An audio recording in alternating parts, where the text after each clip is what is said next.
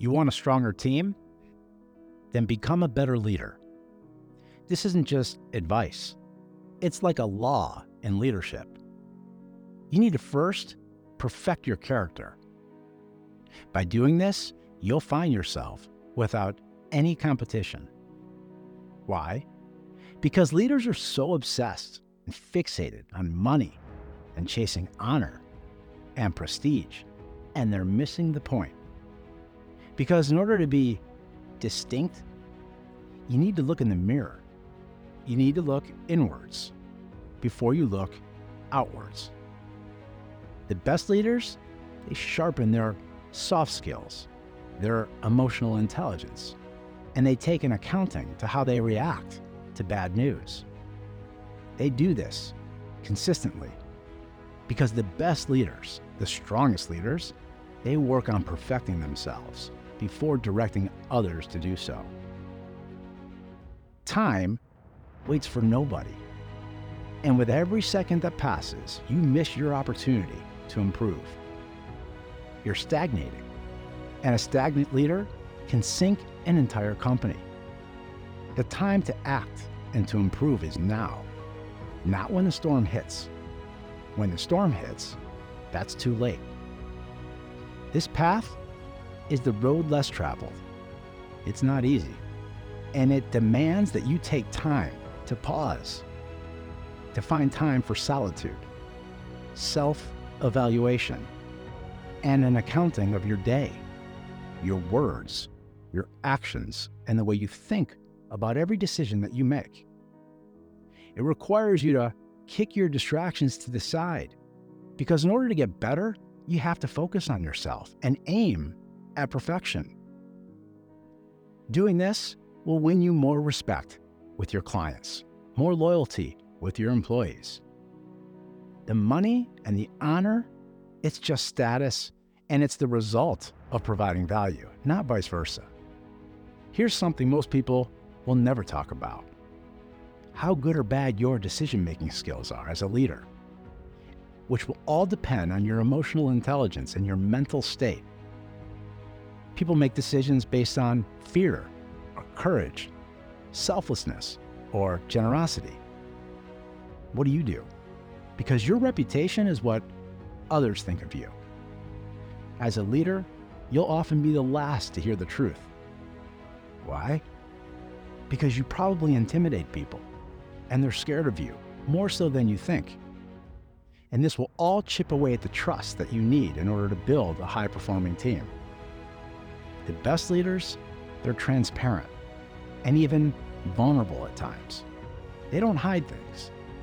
They deliver bad news just as good as they deliver good news. This perfection scares most people. They'll label you as obsessive or too intense.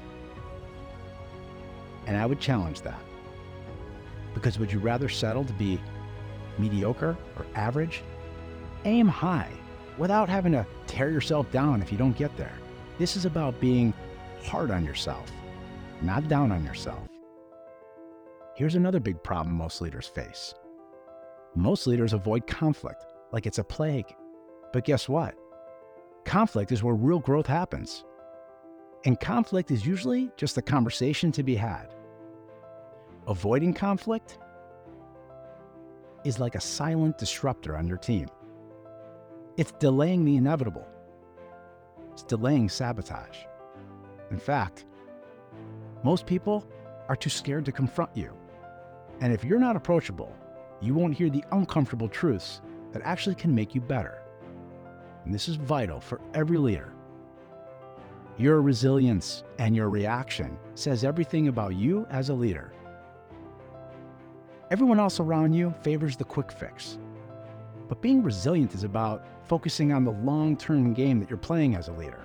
And it's about being patient and calm and seeing setbacks that are inevitable as your stepping stones to where you're going.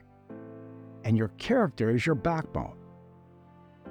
In order to be emotionally and mentally strong, you have to be more than just strategically smart. You have to build the ability to adapt and pivot. It's a non negotiable as a leader because static leaders go nowhere. And in our world of relentless and never ending change, your ability to adapt will distinguish you because the old tactics, they don't suffice. It's about becoming a lifelong learner. It's about unlearning what you've learned so that you can relearn. Because no one focuses on themselves anymore. They're so busy looking and pointing out things in other people. And this is where you can really stand out because your ethics and your ability to work on your character traits, they will define you and they define you as a leader. This will improve how people see your integrity, which will set you apart, and there are no shortcuts. People want trustworthiness and they want humility, so don't neglect it. Because the fact is, you don't know everything. And you have something to learn from everyone and from everything. The hard truth? You don't want to hear it. But you're replaceable. And one day, you will be. So get busy working on your skills, specifically your soft skills. And don't neglect that the way you communicate has a huge impact on the results that you're getting from your team. Listen more than you speak and seek to understand before trying to be understood. If you truly want to inspire, then you have to become a person of character. And your leadership is not a solo act, it's about the collective. And your ability to influence and guide others depends on your ability to model the way and show them what it looks like. You don't have to have all the answers, and the truth is, you don't. So acting like you do only hurts you. And your goal is to foster a culture of continuous improvement, and you need to show your team what that looks like. This may put you on an island all by yourself, but hopefully you won't end up there all alone because your team will actually want to be there with you. At the core of your performance and at the core of your team's performance is trust. So work on yourself and build that resilience and focus on your ability to pivot and adapt. Keep an aim on your character traits and authentically communicate and articulate what you want when you want it and not worry about what other people are thinking. The good stuff, the bad stuff, and everything in between. And then you will inspire. Do these things, and you won't just evolve as a leader, you'll lift up everyone around you. And that's the true mark of a leader. And that's a win win for everyone.